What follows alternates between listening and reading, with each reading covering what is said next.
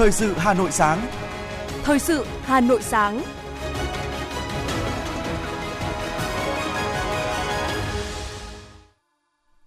Minh Phương và Ngọc Bách xin được đồng hành cùng quý thính giả trong 30 phút của chương trình Thời sự sáng ngày hôm nay, thứ năm ngày 3 tháng 11 năm 2022. Chương trình có những nội dung chính sau đây. Thủ tướng Chính phủ Phạm Minh Chính dự lễ công bố sản phẩm đạt thương hiệu quốc gia Việt Nam năm 2022. Thành ủy Hà Nội công bố quyết định về công tác cán bộ. Tháng khuyến mại Hà Nội năm 2022 sẽ diễn ra từ ngày 4 đến ngày 30 tháng 11 năm 2022. Đại học Kinh tế Quốc dân là trường đại học đầu tiên trên cả nước công bố quy chế tuyển sinh riêng từ năm 2023. Ngày hôm nay, Ủy ban Nhân dân quận Hoàng Mai sẽ tiến hành cưỡng chế thu hồi đất để xây dựng dự án phòng khám đa khoa Lĩnh Nam. Phần tin thế giới có thông tin Thụy Điển cho phép tổ chức Hiệp ước Bắc Đại Tây Dương bố trí vũ khí hạt nhân trên lãnh thổ sau khi Stockholm trở thành thành viên của khối. Dịch cúm mùa diễn biến bất thường tại Mỹ, người dân được khuyến cáo tiêm vaccine. Sau đây là nội dung chi tiết. Thưa quý vị, tối qua tại Hà Nội, Thủ tướng Phạm Minh Chính đã dự lễ công bố sản phẩm đạt thương hiệu quốc gia Việt Nam năm 2022 với chủ đề Kiến tạo tương lai. Phát biểu tại buổi lễ, Thủ tướng Chính phủ Phạm Minh Chính nhấn mạnh, xây dựng thương hiệu quốc gia là một nhiệm vụ có ý nghĩa đặc biệt quan trọng, vừa có tính cấp bách, vừa mang tính chiến lược, có phạm vi rộng, nhiều việc phải làm, đòi hỏi sự vào cuộc nỗ lực của cả hệ thống chính trị, các cấp, các ngành, các địa phương, đặc biệt là cộng đồng doanh nghiệp doanh nhân. Trước những yêu cầu mới, người đứng đầu Chính phủ đề nghị các doanh nghiệp thương hiệu quốc gia nói riêng và cộng đồng doanh nghiệp Việt Nam nói chung tập trung khai thác tốt hơn tiềm năng thế mạnh, tận dụng lợi thế để phát triển mạnh mẽ trong thị trường nội địa và thúc đẩy xuất khẩu thông qua các biện pháp nâng cao giá trị thương hiệu, tạo giá trị gia tăng cho xã hội. Cùng đó, Thủ tướng lưu ý các doanh nghiệp tiếp tục tìm kiếm mở rộng thị trường quốc tế và tham gia sâu hơn vào chuỗi cung ứng toàn cầu, đảm bảo và không ngừng củng cố, nâng cao uy tín và sức cạnh tranh của sản phẩm thương hiệu thông qua hệ thống sản xuất, quản trị tiên tiến và hoạt động tài chính, công khai, minh bạch. Đồng thời, áp dụng công nghệ tiên tiến để nâng cao năng suất lao động, hiệu quả kinh doanh, đặc biệt trong bối cảnh kỷ nguyên số và cách mạng công nghiệp lần thứ tư. Tập trung đào tạo nguồn nhân lực chất lượng cao, đáp ứng yêu cầu hội nhập cũng như đi đầu trong phát triển kinh tế xã hội, bảo vệ thiên nhiên môi trường. Sau hơn 9 tháng phát động và triển khai hoạt động xét chọn, Chủ tịch Hội đồng Thương hiệu Quốc gia Việt Nam đã ban hành quyết định số 1977, công nhận 172 doanh nghiệp với tổng số 325 sản phẩm đạt thương hiệu Quốc gia Việt Nam năm 2022. Con số này tăng 48 doanh nghiệp so với kỳ xét duyệt lần đầu. Đây là minh chứng cho sức hút và tầm ảnh hưởng của chương trình đối với doanh nghiệp trong các hoạt động xúc tiến thương mại trong và ngoài nước. Thưa quý vị, chiều qua, đồng chí Đinh Tiến Dũng, Ủy viên Bộ Chính trị, Bí thư Thành ủy Hà Nội, Trưởng đoàn đại biểu Quốc hội thành phố đã chủ trì hội nghị Thành ủy công bố quyết định của Ban Thường vụ Thành ủy về công tác cán bộ.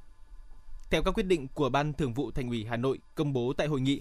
đồng chí Bùi Huyền Mai, Ủy viên Ban Thường vụ Thành ủy, thôi giữ chức vụ Trưởng Ban Tuyên giáo Thành ủy, được điều động phân công đến nhận công tác tại Ban Chấp hành Đảng bộ quận Thanh Xuân, giữ chức vụ Bí thư quận ủy Thanh Xuân nhiệm kỳ 2020-2025. Đồng chí Nguyễn Doãn Toản, Ủy viên Ban Thường vụ Thành ủy, thôi giữ chức vụ Trưởng Ban Dân vận Thành ủy, đến nhận công tác tại Ban Tuyên giáo Thành ủy, giữ chức vụ Trưởng Ban Tuyên giáo Thành ủy nhiệm kỳ 2020-2025. Đồng chí Đỗ Anh Tuấn, Thành ủy viên, Giám đốc Sở Kế hoạch và Đầu tư được điều động, phân công đến nhận công tác tại Ban Dân vận Thành ủy, giữ chức vụ Trưởng Ban Dân vận Thành ủy nhiệm kỳ 2020-2025. Tiếp theo là những thông tin kinh tế. Thưa quý vị, tháng khuyến mại Hà Nội năm 2022 sẽ diễn ra từ ngày 4 tháng 11 đến ngày 30 tháng 11 với hàng loạt các sự kiện khuyến mãi ưu đãi hấp dẫn. Chương trình là sự kiện thường niên do Ủy ban Nhân dân thành phố Hà Nội chỉ đạo, giao Trung tâm xúc tiến đầu tư thương mại du lịch thành phố Hà Nội chủ trì, phối hợp với các cơ quan của thành phố, đơn vị liên quan tổ chức. Lễ khai mạc chương trình sẽ diễn ra vào 20 giờ ngày mai, ngày 4 tháng 11 tại Tham City, số 458 Minh Khai, quận Hai Bà Trưng, Hà Nội.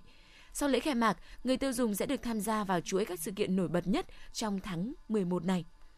Cụ thể, sự kiện Hà Nội siêu hội mua sắm, Hà Nội Mega Sale sẽ diễn ra từ ngày mai, ngày 4 tháng 11 đến ngày 8 tháng 11 tại Tham City. Cùng với đó, sự kiện Ngày vàng khuyến mại diễn ra vào ngày 12 và 13 tháng 11 tại 50 điểm vàng là hệ thống các siêu thị, trung tâm thương mại lớn trên địa bàn, cùng các chương trình khuyến mại giảm giá sâu từ 20 đến 50%.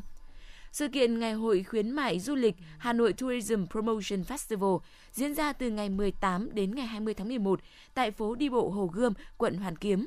Sự kiện Ngày hội Flash Sale diễn ra vào ngày 27 tháng 11 tại siêu thị Media Mart Mỹ Đình, số 18 Phạm Hùng, quận Cầu Giấy.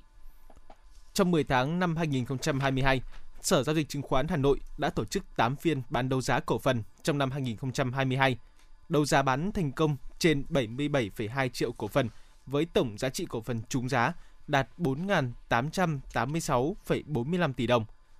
Dự kiến, tháng 11 có 2 phiên đấu giá bán cổ phần sẽ diễn ra tại Sở Giao dịch Chứng khoán Hà Nội. Doanh nghiệp bán đấu giá là Tổng công ty đầu tư nước và môi trường Việt Nam diễn ra ngày 11 tháng 11 và Công ty cổ phần hạ tầng và bất động sản Việt Nam diễn ra ngày 21 tháng 11. Thưa quý vị và các bạn, hưởng ứng phong trào thanh niên khởi nghiệp, lập nghiệp do Trung ương Đoàn Thanh niên Cộng sản Hồ Chí Minh phát động, nhiều đoàn viên thanh niên đã lựa chọn con đường khởi nghiệp bằng việc phát triển nông nghiệp sạch, áp dụng kỹ thuật công nghệ cao, phát triển kinh tế cho bản thân cũng như gia đình. Những năm gần đây, truy xuất nguồn gốc sản phẩm hàng hóa từ khâu sản xuất, chế biến cho đến khi lưu thông trên thị trường đã trở thành xu thế tất yếu, nhất là trong bối cảnh hội nhập kinh tế quốc tế ngày càng sâu rộng. Nắm bắt xu thế này, nhiều đoàn viên thanh niên đã mạnh dạn chuyển hướng sản xuất từ truyền thống sang hướng nông sản an toàn có truy xuất nguồn gốc xuất xứ. Huyện đoàn Ba Vì đã thực hiện hoạt động hỗ trợ doanh nghiệp, cơ sở sản xuất và hợp tác xã ứng dụng truy xuất nguồn gốc vào hoạt động sản xuất kinh doanh đã ghi nhận được kết quả bước đầu.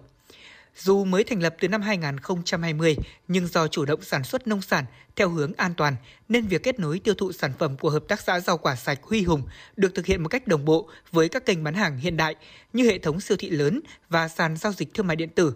Nhờ đó, nguồn rau quả của Hợp tác xã được tiêu thụ ổn định trong mọi tình huống. Anh Nguyễn Quang Hùng, Giám đốc Hợp tác xã rau quả sạch Huy Hùng, xã Chu Minh, huyện Ba Vì cho biết. Bằng cái công nghệ điện tử rồi thì điện thoại thông minh thì mọi người có thể là dễ dàng truy cập và truy xuất được cái nguồn gốc đó so với cả những cái mà quảng bá thông thường như ở ngoài chợ thì nó không được nhiều. Còn đây tức là ở trên hệ thống mà điện tử thì có thể là ở trong cả nước đều có thể biết được. Để truy xuất nguồn gốc của sản phẩm, nhiều mô hình đã quan tâm áp dụng mã hóa thông tin sản phẩm. Chính nhờ sự hỗ trợ của các ứng dụng tích hợp tính năng truy xuất nguồn gốc, người tiêu dùng dễ dàng có được thông tin về sản phẩm hàng hóa một cách xác thực và việc tiêu thụ sản phẩm cũng trở nên thuận lợi hơn. Anh Trương Đức Hoàng, trang trại hữu cơ Con Bò Vàng, xã Thụy An, huyện Ba Vì cho biết. Nếu mà mình làm được cái truy xuất nguồn gốc ấy, thì cái sản phẩm của mình nó sẽ tăng theo cấp số nhân. Có thể là nhân 3, nhân 4 là chuyện bình thường bởi vì là cái tiếp cận của mình là tiếp cận ở đi các cửa hàng tiện ích. Thì khi mà cái cửa hàng tiện ích thì người tiêu dùng chỉ có tin tưởng vào cái truy xuất thôi, chứ không thể là tin tưởng vào trực tiếp, mình không thể trực tiếp bán hàng. Thì đương nhiên là cái việc truy xuất nguồn gốc nó sẽ tăng giá trị là bởi vì mình giao được cái phạm vi rộng. Có thể nói, việc áp dụng quy trình sản xuất sạch có mã truy xuất nguồn gốc đã mang lại nhiều thuận lợi trong khâu tiêu thụ. Tuy nhiên tại nhiều địa phương, mặc dù đã có sản xuất sạch, nhưng việc tiêu thụ sản phẩm của đoàn viên thanh niên còn gặp nhiều khó khăn do chưa có không gian trưng bày, giới thiệu và quảng bá sản phẩm. Các cấp hội thanh niên đã xây dựng những gian hàng thanh niên hay hỗ trợ các đoàn viên đưa các sản phẩm nông sản lên sàn thương mại điện tử nhằm khơi dậy tinh thần xung kích, phát triển kinh tế trong mỗi đoàn viên thanh niên. Một trong những mô hình tiêu biểu thời gian gần đây phải kể đến đó là mô hình liên kết giữa 3 phường của quận Hà Đông. Đó chính là Kiến Hưng, Đồng Mai và Phúc La. Nhận thấy các sản phẩm đặc trưng cũng như nông sản của các địa phương có sức tiêu thụ còn hạn hẹp, giá cả chưa tương xứng, Đoàn Thanh niên phường Kiến Hưng đã tập hợp một số thanh niên có chung niềm đam mê, quyết tâm lập nghiệp, ấp ủ mô hình gian hàng thanh niên liên kết giữa 3 phường. Không chỉ đáp ứng nhu cầu của thị trường, tạo thu nhập mà từ đây còn định hướng cho thanh niên thay đổi nhận thức, tận dụng những loại cây trồng tự nhiên, sản phẩm truyền thống trở thành hàng hóa phát triển mô hình kinh tế. Anh Phạm Nam Hải, Phó Bí thư Quận đoàn Hà Đông nói: Đây là một mô hình rất là sáng tạo và đổi mới, cũng như là thể hiện cái sự xung kích của thanh niên trong cái việc lập thân lập nghiệp, khởi nghiệp và làm giàu chính đáng. Các bạn đã kết hợp với nhau và đã tạo ra một cái mô hình rất là thiết thực và mang giá trị rất là cao. Hy vọng rằng trong tương lai không xa sẽ có nhiều sản phẩm nông sản của đoàn viên thanh niên vươn xa hơn với giá trị lớn hơn, vươn lên làm giàu trên chính mảnh đất quê hương, góp phần xây dựng địa phương ngày càng giàu mạnh.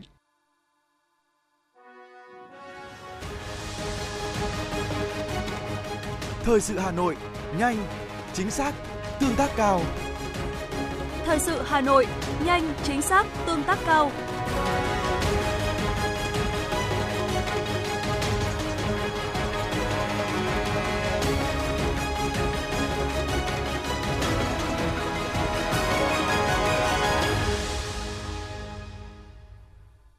Chuyển sang những thông tin khác. Trường Đại học Kinh tế Quốc dân vừa công bố quy chế tuyển sinh đại học áp dụng từ năm 2023. Đây là cơ sở giáo dục đại học đầu tiên trên cả nước công bố quy chế tuyển sinh đại học riêng. Trong đó, nội dung đáng chú ý là từ năm 2023, điểm cộng ưu tiên khu vực chỉ áp dụng 2 năm đối với những thí sinh được hưởng là năm tốt nghiệp và năm kế tiếp. Đối với phương thức tuyển sinh dựa trên kết quả học tập, kết quả thi theo từng môn, tổ hợp dùng để xét tuyển sẽ bao gồm ít nhất là 3 môn phù hợp với đặc điểm, yêu cầu của chương trình đào tạo, có thể tính hệ số theo từng môn, trong đó có môn toán hoặc môn ngữ văn. Trường Đại học Kinh tế Quốc dân cũng quy định không sử dụng quá 4 tổ hợp xét tuyển cho một ngành, một chương trình đào tạo, trừ trường hợp các tổ hợp môn chỉ khác nhau ở môn ngoại ngữ. Đại học Quốc gia Hà Nội và Công ty cổ phần chứng khoán KEB Việt Nam vừa tổ chức ký kết thỏa thuận hợp tác nhằm tạo cơ hội mới cho cả hai đơn vị trong việc kết nối đào tạo, ươm mầm tài năng, bồi dưỡng phát triển thế hệ trẻ. Theo nội dung thỏa thuận hợp tác, Công ty cổ phần chứng khoán KEB Việt Nam sẽ tài trợ 4,2 tỷ đồng cho quỹ học bổng ươm tạo nhà khoa học trẻ Đại học Quốc gia Hà Nội. Được biết, quỹ học bổng do Công ty cổ phần chứng khoán KEB Việt Nam tài trợ có hiệu lực trong vòng 4 năm và thỏa thuận hợp tác với Đại học Quốc gia là 5 năm kể từ ngày ký kết.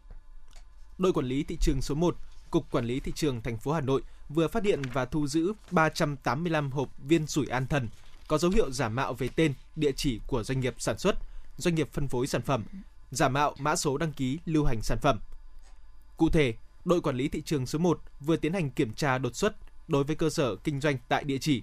số 12, ngõ 25, ngách 106, hẻm 47, đường Phú Minh, phường Minh Khai, quận Bắc Từ Liêm, thành phố Hà Nội, do ông Nguyễn Văn Hoàng, sinh năm 2000 làm chủ.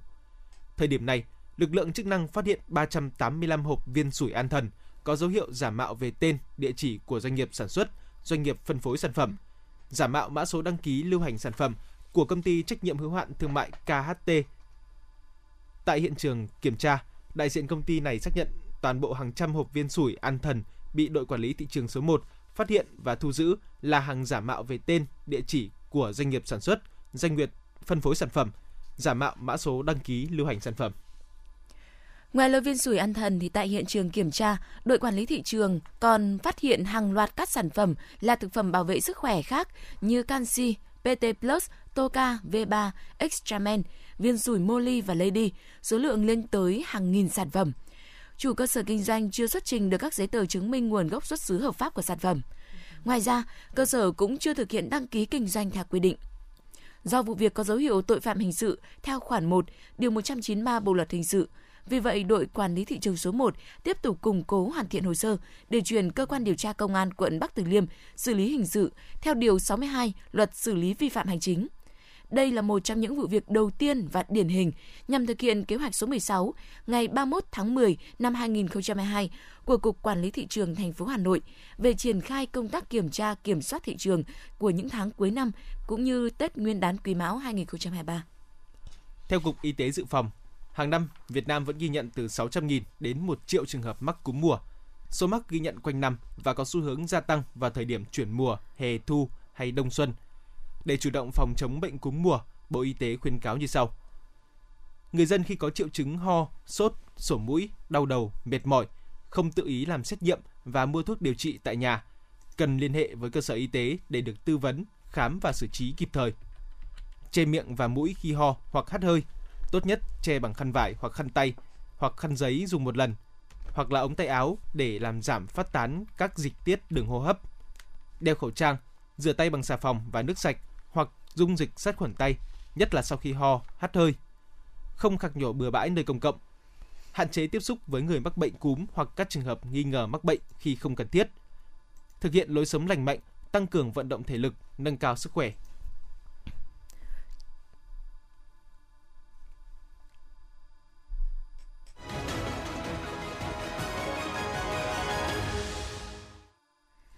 Chuyển sang những thông tin về giao thông đô thị. Cục Đường Bộ Việt Nam vừa báo cáo Bộ Giao thông Vận tải kết quả thực hiện chỉ thị số 32 của Thủ tướng Chính phủ về kiểm soát tải trọng phương tiện giao thông. Theo đó, từ ngày 15 tháng 10 năm 2021 đến ngày 14 tháng 10 năm 2022, Thanh tra Giao thông cả nước đã kiểm tra hơn 89.000 xe, phát hiện hơn 14.000 xe vi phạm, tước 2.244 giấy phép lái xe, xử phạt nộp kho bạc nhà nước hơn 82 tỷ đồng. Để làm tốt công tác kiểm soát tải trọng xe trong thời gian tới, Cục Đường Bộ Việt Nam kiến nghị Bộ Giao thông Vận tải chỉ đạo các dự án đầu tư xây dựng đường bộ mới, nhất là các dự án đường cao tốc đưa cân tự động để kiểm soát xe quá tải. Đồng thời, từng bước đầu tư trạm cân tự động trên các tuyến đường giao thông huyết mạch. Cơ quan này cũng kiến nghị Bộ Giao thông Vận tải chỉ đạo Cục Đăng kiểm Việt Nam yêu cầu các trung tâm trạm đăng kiểm không cấp giấy chứng nhận kiểm định đối với các phương tiện vi phạm đã bị lập biên bản và ra quyết định xử phạt vi phạm hành chính, xử lý nghiêm các đơn vị cố tình vi phạm. Dự án xây dựng phòng khám đa khoa Lĩnh Nam đã được Ủy ban Nhân dân quận Hoàng Mai phê duyệt dự án đầu tư xây dựng tại quyết định số 6695 ngày 25 tháng 10 năm 2019. Tổng diện tích khu đất dự kiến thu hồi hơn 4.000 m2, liên quan đến một tổ chức và 40 hộ gia đình. Ủy ban Nhân dân quận đã phê duyệt phương án bồi thường, hỗ trợ được 40 trên tổng số 40 hộ gia đình.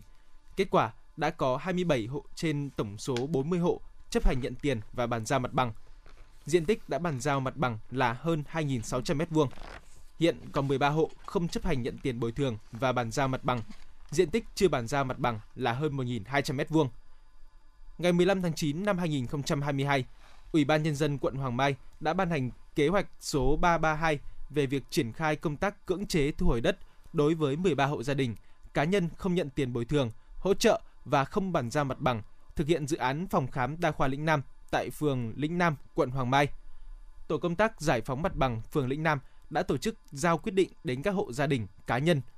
Ban thực hiện cưỡng chế đã tổ chức đối thoại với 13 hộ gia đình, cá nhân để vận động thuyết phục. Tuy nhiên, các hộ gia đình vẫn cố tình không chấp hành. Ngày hôm nay, ngày 3 tháng 11, Ủy ban Nhân dân quận Hoàng Mai sẽ tiến hành cưỡng chế thu hồi đất để xây dựng dự án phòng khám đa khoa Lĩnh Nam. Thưa quý vị và các bạn, thực hiện năm an toàn giao thông 2022, Công an huyện Thạch Thất, Hà Nội đã và đang triển khai nhiều kế hoạch góp phần đảm bảo trật tự an toàn giao thông trên địa bàn. 10 tháng đầu năm 2022, các đơn vị thuộc Công an huyện đã phối hợp với lực lượng chức năng xử lý nhiều trường hợp vi phạm trật tự an toàn giao thông.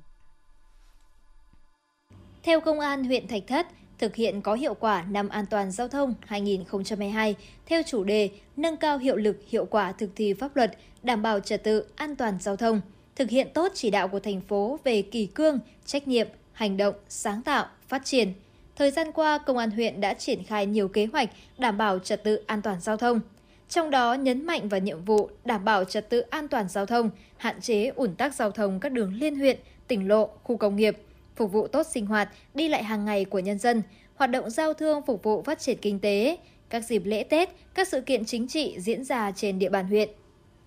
Đặc biệt, trong 10 tháng đầu năm 2022, đội cảnh sát giao thông trật tự Công an huyện Thạch Thất đã phối hợp với các đơn vị, công an xã, thị trấn, đẩy mạnh công tác tuyên truyền, giáo dục pháp luật sâu rộng với nhiều hình thức, nội dung phong phú, đa dạng nhằm nâng cao nhận thức, ý thức trách nhiệm của người dân trong công tác đảm bảo trật tự an toàn giao thông, trật tự đô thị, trật tự công cộng. Đại úy Phùng Anh Nam, trưởng công an xã Tràng Sơn, huyện Thạch Thất cho biết. Liên quan đến công tác đảm bảo trật tự an toàn giao thông trên địa bàn thì chúng tôi cũng thường xuyên có những cái bài tuyên truyền trên hệ thống loa truyền thanh. Ngoài ra thì được sự tiếp cái đài truyền thanh huyện, loa truyền thanh cũng thường xuyên tuyên truyền. Công an xã cũng xây dựng có cái kế hoạch về công tác đảm bảo an toàn giao thông, trật tự đô thị, trật tự công cộng ấy, liên quan đến cả phối hợp cái theo cái sự chỉ đạo của ban chỉ đạo 197 xã cũng thường xuyên ra quân đảm bảo, một là tuyên truyền, hai nữa là xử lý cái máy che máy vẩy và là dọn dẹp chỉnh trang cái tuyến đường như đầu làng vào, cắt tỉa những cây làm sao đảm bảo thông thoáng. Thiếu tá Chu Đức Thủy, đội trưởng đội cảnh sát giao thông trật tự Công an huyện Thạch Thất cho biết, mục tiêu năm 2022 trên địa bàn huyện Thạch Thất phấn đấu kiềm chế, giảm tai nạn giao thông đường bộ trên cả 3 tiêu chí số vụ, số người chết và số người bị thương, không để xảy ra ùn tắc giao thông kéo dài trên 30 phút, tiếp tục làm giảm ùn tắc giao thông, hạn chế phát sinh các điểm ùn tắc giao thông mới, hạn chế và giải quyết kịp thời các điểm phát sinh ùn tắc giao thông mới trong năm 2022. Không để hình thành các điểm nóng gây bức xúc trong dư luận nhân dân về các điểm vi phạm lấn chiếm hành lang giao thông trên địa bàn. Cùng với đó, Công an huyện tập trung lực lượng tuần tra địa bàn, không để xảy ra tình trạng tụ tập đua xe và cổ vũ đua xe trái phép. Nâng cao nhận thức, ý thức tự giác chấp hành pháp luật của người tham gia giao thông, xây dựng văn hóa giao thông an toàn trong mọi tầng lớp nhân dân, đặc biệt là thanh thiếu niên. Hiện tại là đội cảnh sát giao thông trật tự Công an huyện Thạch Thất đã xây dựng kế hoạch số 13 về đảm bảo trật tự an toàn giao thông trên địa bàn huyện và trật tự đô thị, đã bám sát được cái kế hoạch của Công an thành phố Hà Nội và của Ủy ban dân huyện là ban chỉ đạo 197. Thì chúng tôi đã đẩy cao cái vấn đề xử lý cái trọng tải, cái xe cơi nới vượt thành thùng, và cái thứ ba là cái đối tượng sử dụng bia rượu và tham gia phương tiện tham gia giao thông. Để đạt được kết quả đó, thời gian qua, đội giao thông trật tự Công an huyện Thạch Thất đã chủ động trong công tác điều tra cơ bản, nắm tình hình, thông qua công tác tuần tra kiểm soát, kịp thời phát hiện những vấn đề bất cập trong tổ chức giao thông để tham mưu cho các cơ quan hữu quan tập trung chỉ đạo, giải quyết kịp thời và có hiệu quả. Bên cạnh đó, Công an huyện Thạch Thất phối hợp với Phòng Quản lý Đô thị, đội Thanh tra Giao thông Vận tải huyện, các ban ngành, đoàn thể, chính quyền các xã thị trấn, tổ chức giải tỏa vi phạm lấn chiếm hành lang giao thông, giải tỏa chợ cóc, họp chợ trái phép trên các địa bàn, tuyến giao thông. Bàn giao cho chính quyền địa phương và công an các xã thị trấn quản lý, tuần tra kiểm soát, xử lý đối với những trường hợp vi phạm và tái vi phạm. Thiếu tá Chu Tiến Phụng, trưởng Công an xã Đại Đồng, huyện Thạch Thất cho biết. Đối với công tác đảm bảo an toàn giao thông thì chúng tôi xây dựng cái mô hình cổng trường an toàn giao thông, phối hợp với các nhà trường và với đoàn thanh niên để duy trì trật tự an toàn giao thông ở các cái cổng trường học, và tham mưu cho ban chỉ đạo 197 xã là tổ chức 3 đợt ra quân để tuyên truyền, ký cam kết, và sau đấy là xử lý các cái trường hợp vi phạm lấn chiếm về hành lang, mái che mái vẩy hoặc biển bảng quảng cáo, bục bệ lấn chiếm. Và qua mấy cái đợt ra quân đấy thì cơ bản là cái tình hình vi phạm lấn chiếm thì nó đã được giải quyết. Những tháng cuối năm, dự báo tình hình trật tự an toàn giao thông sẽ có những diễn biến mới phức tạp hơn. Do đó, lực lượng chức năng huyện Thạch Thất tiếp tục tuyên truyền, vận động người dân tuân thủ luật an toàn giao thông, tự giác không lấn chiếm hè, lòng đường, làm nơi kinh doanh buôn bán, để phương tiện không đúng quy định, chú trọng công tác cấp phép xây dựng, quản lý trật tự xây dựng, đẩy nhanh tiến độ thực hiện các dự án cải tạo, nâng cấp, chỉnh trang một số tuyến đường nhằm làm thay đổi mạnh mẽ diện mạo nông thôn của Thạch Thất.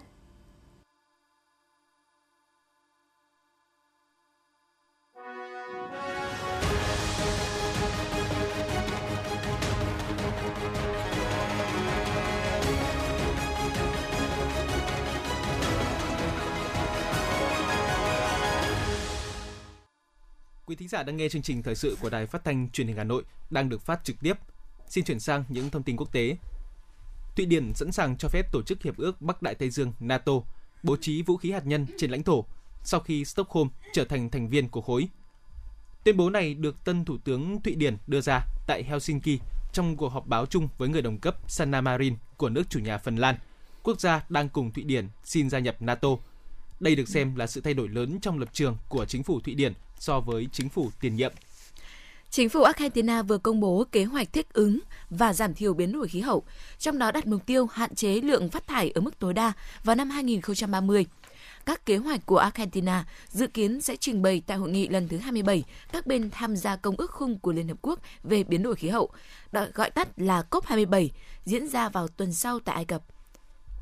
Trung Quốc đã đưa vào vận hành dự án sưởi ấm bằng năng lượng hạt nhân đầu tiên ở khu vực Đông Bắc nước này.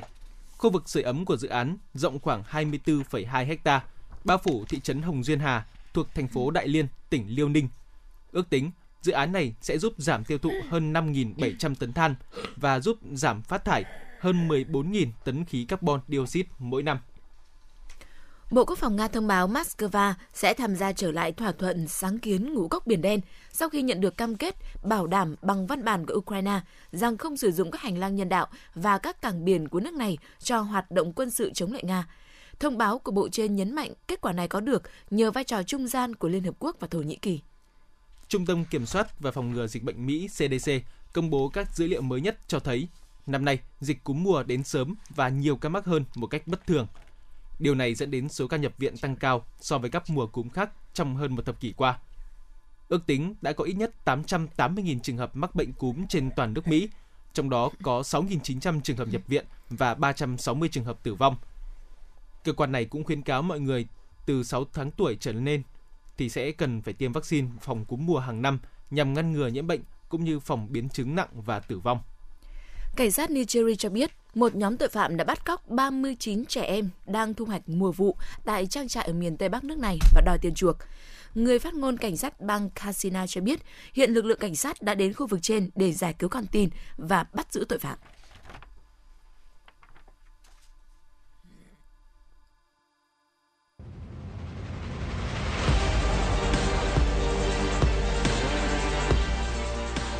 Bản tin thể thao.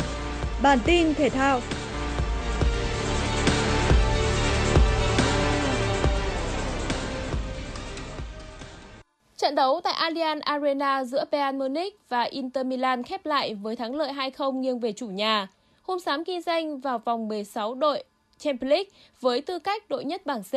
Inter Milan đứng thứ 2 và cũng đi tiếp, trong khi Barcelona dự vòng play-off Europa League. Như vậy, Bayern Munich đã kết thúc vòng bảng Champions League mùa giải 2022-2023 với thành tích toàn thắng khi giành được 18 điểm. Thành tích ấn tượng đưa đại diện nước Đức đi vào lịch sử khi trở thành đội bóng đầu tiên toàn thắng tất cả các trận đấu bảng trong 3 mùa giải ở đấu trường Champions League. Trước đó, Bayern Munich cũng đạt thành tích này ở các mùa giải 2019-2020 khi ghi 24 bàn thủng lưới 5 lần và ghi 22 bàn để thủng lưới 3 lần ở mùa giải 2021-2022. Ngoài ra, việc đánh bại đội bóng tới từ Italia cũng giúp cho Bayern Munich vượt qua Real Madrid với hàng loạt kỷ lục khác. Cụ thể, đội chủ sân Allianz Arena hiện là câu lạc bộ sở hữu chuỗi bất bại dài nhất lịch sử vòng bảng Champions League với 34 trận, hơn 4 trận so với kỷ lục cũ của Real Madrid. Chưa dừng lại ở đó khi 13 cũng là chuỗi thắng liên tiếp của Bayern Munich tại vòng bảng UEFA Champions League, một thành tích dài nhất lịch sử giải đấu số 1 lục địa già. Với phong độ hiện tại, Bayern Munich tiếp tục là một trong những ứng viên sáng giá nhất cho ngôi vương Champions League mùa giải 2022-2023.